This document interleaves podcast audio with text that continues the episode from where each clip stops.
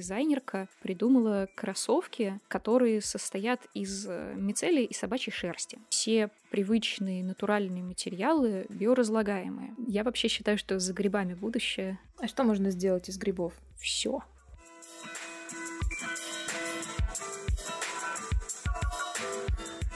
Всем привет! С вами «Нечего носить» — подкаст об осознанности и экологичной моде. Сегодня в нашей студии биолог, журналист, контрибьютор Esquire и автор телеграм-канала Маржела и Галатории Варя Баркалова. Привет. Привет, Варя. Спасибо тебе, что согласилась сегодня встретиться с нами. С нашей замечательной гостьей мы намерены обсудить материалы будущего. Почти как секретные материалы, только мы хотим, чтобы они стали известными вам.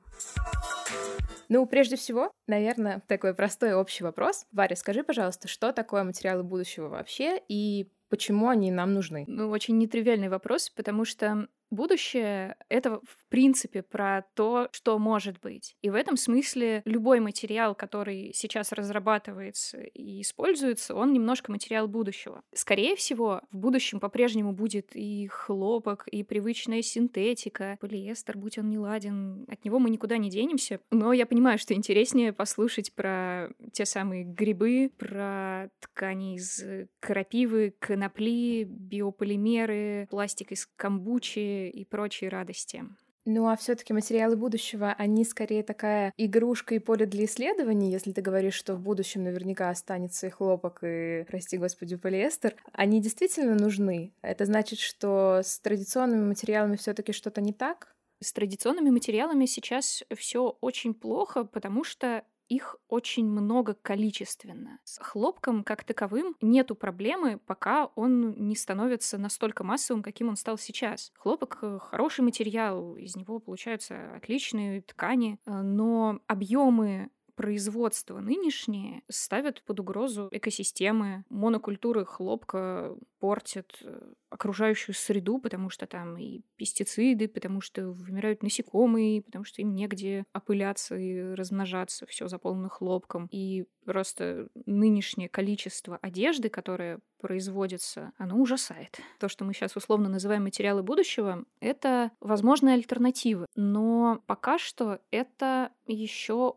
область исследований. Пока что, наверное, рано говорить о том, что в будущем точно будет вот это все, что сейчас пробуется.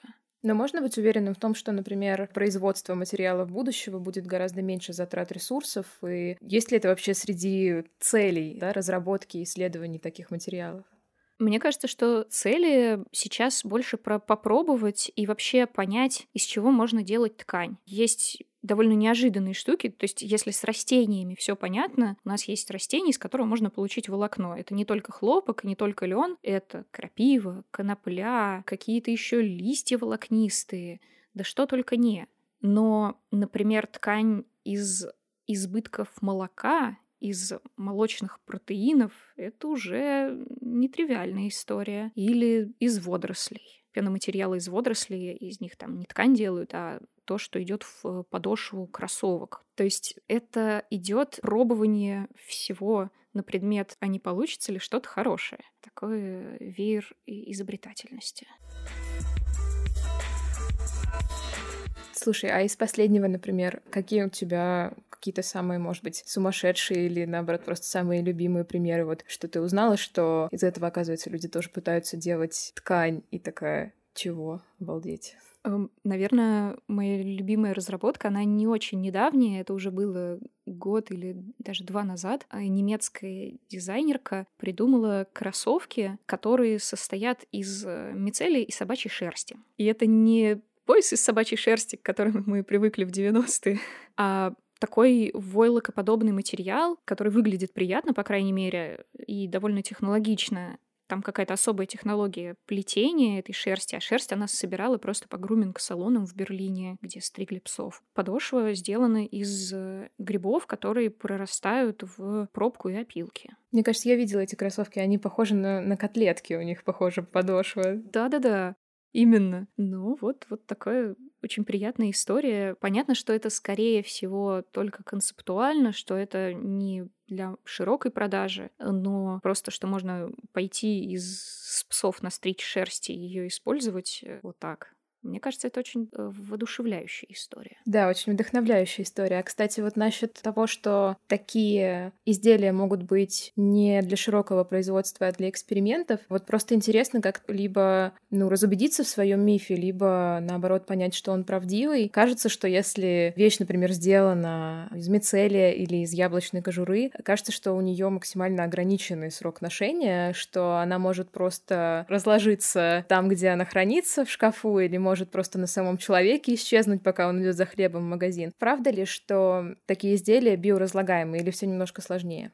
Все немножко сложнее. Очень хочется немножко остановиться подробнее на термине биоразлагаемый потому что оно сейчас размывается, это значение, потому что пишут на пакетах биоразлагаемые. На самом деле это пакет с какими-то присадками, которые разрушают его на кусочки, и к биологическому разложению это мало имеет отношения. Биоразлагаемый — это такой материал, который будут бактерии в природе расщеплять на какие-то мономеры. И в таком ключе биоразлагаемым будет хлопок, будет лен, кожа, все привычные натуральные материалы биоразлагаемые. И даже не очень натуральные, типа вискозы, которая делается из целлюлозы, тоже биоразлагаемое. И, конечно, все, что делается из альтернативных источников, э, вроде грибов, тоже может разлагаться в природе. Более того, даже компостироваться. Это когда просто можно закопать в органический мусор, и там оно будет постепенно превращаться в некоторые удобрения. Понятное дело, что оно не разложится прямо на человеке, что биоразлагаемость — это история не про моментальное разложение. Это не лист салата, который увянет и начнет гнить э, через пару дней. Для биоразложения нужны условия, нужна вот эта вот среда типа компостной кучи. А какие, например, условия нужны? То есть нужно как-то по-особенному утилизировать изделия из таких э, материалов? Или достаточно воздействия воздуха и... Даже не всегда воздуха. Скорее это тепло, влага. Некоторые из культур э, бактерий, которые разлагают природе биоразлагаемые элементы, они анаэробные, они делают это в безвоздушной среде. Но вот компостная куча, теплая, влажная, насыщенная микроорганизмами, это хорошая среда для биоразложения. Мне все-таки хочется разобраться, можно ли поставить знак равенства между вот такими технологичными, если можно их так назвать, тканями и более экологичными тканями. Всегда ли они более экологичны? Или вот, например, я знаю, что на производство растительных материалов нужно больше времени, нужны химические вещества, чтобы их обрабатывать. Это все равно экологичней, чем традиционное производство ткани? Или все-таки нет? Можно я уточню, что подразумевается под технологичными тканями? Ну, вот как раз-таки все те, которые непривычны. Вот то, что мы называем материалами будущего, да, то, что производится из нетрадиционно тканевых видов сырья. Всегда ли это более экологичное производство? Я думаю, что скорее нет, потому что, например, для альтернатив кожи все равно используются какие-то вспомогательные вещества, дубильные вещества, чтобы придать коже из ананаса или из мицелия свойства носибельности. Их нужно обрабатывать все равно. И тут не обойтись без какой-то, грубо говоря, химии. Какой именно, это еще вопрос. Большинство производителей не раскрывает технологии. Кожа из кактусов, которую делают в Мексике, запатентована и остается секретной в производстве. Как ее делают из этого кактуса, не очень ясно. И можно только верить или не очень верить производителям, которые говорят, у нас экологично все. Дискуссионный вопрос. Нельзя просто поставить этот знак равенства, сказать, что вот мы из грибов и апельсиновых шкурок, мы экологичные. Действительно секретные материалы в таком случае. Насчет производства. Постоянное производство таких материалов, материалов из растительного сырья, материалов будущего, оно сейчас налажено в России. Насколько вообще оно может быть потоковым. То есть вот мы говорили в начале, да, что это скорее поле экспериментов, поле инноваций, чтобы понять, а из чего можно. А, а может ли вот этот эксперимент, вот эта вот идея перерасти в какое-то постоянное, ну не конвейерное, потому что конвейерное что-то страшное, да, но все таки потоковое производство. Отвечая на первую часть, в России этого нет и, скорее всего, в ближайшее время не будет. В России-то производство обычных тканей не очень налажено. Все, все плохо с э, легкой промышленности в России, и даже тканей достаточного качества для пошива одежды мало. Что уж говорить о технологичных решениях. Но во всем мире, если брать масштаб мировой, есть некоторые материалы, которые уже условно поставлены на поток. Тот же пинотекс, кожа из э, ананасовых э, листьев, которые остаются после сбора ананасов. Плоды собирают, листья, ботва как бы никому не нужна, но вот из нее успешно делают альтернативу кожи, которую используют уже многие модные бренды. У H&M даже была коллекция, где использовался пинотекс. Масштабы H&M — это большие масштабы. Некоторые разработки из мицелия, материал под названием Майло, кожа, альтернатива кожи из мицелия, тоже уже используются модными брендами типа даже Adidas, которые представили концепт кроссовок. Правда, пока не выпустили их в широкую продажу, но надеюсь, что в какие-то ближайшие месяцы, год кроссовки из мицелия будут доступны всем нам. А ты бы себе купила такие кроссовки? Да, я очень хочу. У тебя пока нет в гардеробе никаких таких интересных элементов? У меня есть кроссовки Рибок, которые они сделали с использованием некоторых растительных э, материалов, очень занятных. Там есть в том числе вот что-то с водорослями, касторовым маслом, там пеноматериал на основе касторового масла. И верх с использованием какого-то растительного сырья нетрадиционного, уж не помню какого. Но это не целиком э, какая-то вот биоразлагаемая история. Понятно, что там есть и пластики. Кроссовки вообще очень многосоставная структура. Но они попробовали, у них получилось приятные на ощупь, удобные беговые кроссовки. Еще мне довелось как-то пощупать э, кроссовки бренда Пангая из э, виноградного жмыха. Тоже альтернатива кожи, которую делают из шкурок винограда, которые отжимают на вино. Они очень приятные на ощупь, они классно выглядят. Это действительно очень похоже на кожу, но говорят, те, кто их носили, говорят, что они, конечно, требуют большей внимательности в уходе, что нужно как-то за ними следить, не мочить, потому что будет деформироваться материал. Скажи, пожалуйста, существуют ли какие-то материалы, которые теоретически можно использовать в повседневной жизни, чтобы они встали в один ряд, например, с пластиком, который присутствует в нашей жизни каждый день. Вот какие-то альтернативные материалы из тех, которые мы сегодня обсуждали, могут ли они стать неотъемлемой частью нашей жизни? А, мне кажется, что любые растительные ткани, кроме хлопка и льна, которые нам привычны, та же крапива, конопля и другие волокна, вполне могут составить конкуренцию, потому что они нормальные. В том плане, что они не какие-то инновационные на ощупь. Это обычное волокно, которое человеком воспринимается тоже как что-то привычное. И по свойствам они очень похожи. Ну, то есть большинство таких материалов, э, если не сказать, что это сделано именно из рыбьей чешуи или мицелия, можно не заметить, что это какой-то другой материал. Но то, что касается растительных волокон, да, отличить на ощупь крапиву от льна не получится, скорее всего. Ну, если человек не сведущ в этом точно. С биопластиками пока что немножко сложнее, потому что технологии разрабатываются, их много, но они еще не массовые. Та же рыбья чешуя это разовая история, перспективная, но пока что рано говорить об области применения. С пластиками-то еще переработки не договорились, не до конца ясно, как быть со всеми этими видами. Альтернативы кожи пока что очень осторожно входят в жизнь. Я пока опасаюсь говорить про то, что да, это точно будет с нами в будущем. А это вообще нужно? Или ты рассматриваешь, например, такие эксперименты, такие разработки не как что-то, что обязано или должно, или нужно, чтобы это было с нами в будущем на постоянной основе? Я вообще считаю, что за грибами будущее.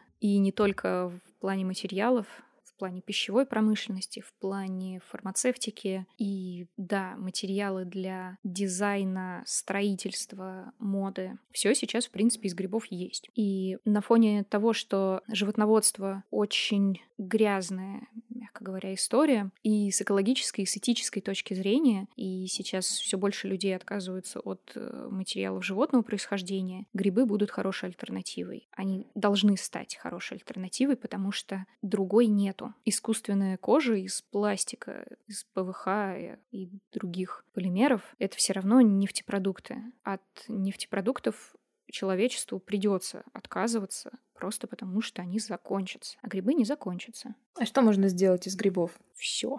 Ну вот, например, что-нибудь такое самое неочевидное. Из грибов можно построить дом. Можно вырастить кирпичи из э, мицелия и древесных опилок. Это будут э, такие плотные, легкие брикеты. А, на всяких э, дизайнерских выставках архитектурных уже не раз представляли проекты мебели из грибов. Цельный стул можно вырастить прямо по форме, то есть упрессовать среду для мицелия некоторый объем и позволить э, грибу упустить туда свои ткани. Гриб соединит все это вместе, сцементирует и сам станет основой для этого объема. Делают всякие маленькие объекты, в том числе очень успешно. Например, упаковки для бутылок дорогого элитного алкоголя. Грибной короб хорошо помогает сохранить эту бутылку мягкий, легкий, плотный. Ничего себе. Это что-то что из разряда бересты только лучше и проще, потому что бересту еще надо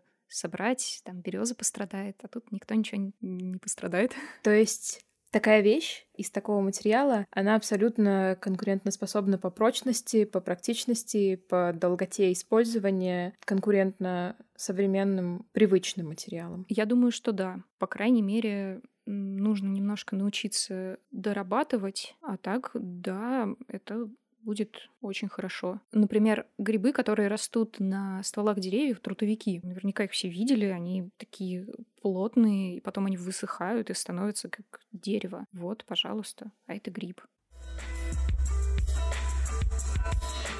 Скажи, какие шаги должны быть предприняты, допустим, государством, чтобы такие проекты, такие разработки, такие исследования поощрялись и были более жизнеспособны, чем сейчас они есть? Мне кажется, что важно, во-первых, просто давать грант на науку в широком смысле, не ту, которая принесет практические плоды прямо сейчас. Фундаментальные исследования тут очень важны. Во-вторых, как раз какие-то просветительские программы работы с населением на уровне школ например, рассказывать детям, там, просто внедрить в школьную программу на государственном уровне, что обязательно нужно рассказывать об этом с самых первых классов, о том, что надо заботиться о планете, и вот как это можно сделать. Потому что сейчас вся индустрия модной и не только движется все-таки покупателями. За что люди готовы платить деньги, то и будет развиваться. И если с самого начала приучать покупателя к тому, что нужно думать не только о себе, но еще и о планете, тогда он будет делать соответствующий выбор, и это направит индустрию тоже по соответствующему пути. А все-таки сейчас такие изменения происходят, как думаешь? Может быть, не так быстро, может быть, по чуть-чуть, но все-таки люди начинают лучше понимать, зачем это, и начинают ли они понимать, что это необходимо. Да, безусловно. Люди сейчас намного больше в среднем знают, что есть экологические проблемы, что многое зависит от них самих. А, больше, чем пару лет назад. В целом экоповестка, концепция устойчивого развития гораздо больше на слуху. Другой вопрос, эм, успеет ли аудитория достаточно просветиться и начать действовать к моменту, когда это будет необходимо. Грубо говоря, успеем ли мы перейти на альтернативы нефтепродуктам до того, как закончится нефть? Это пока прогнозировать трудно.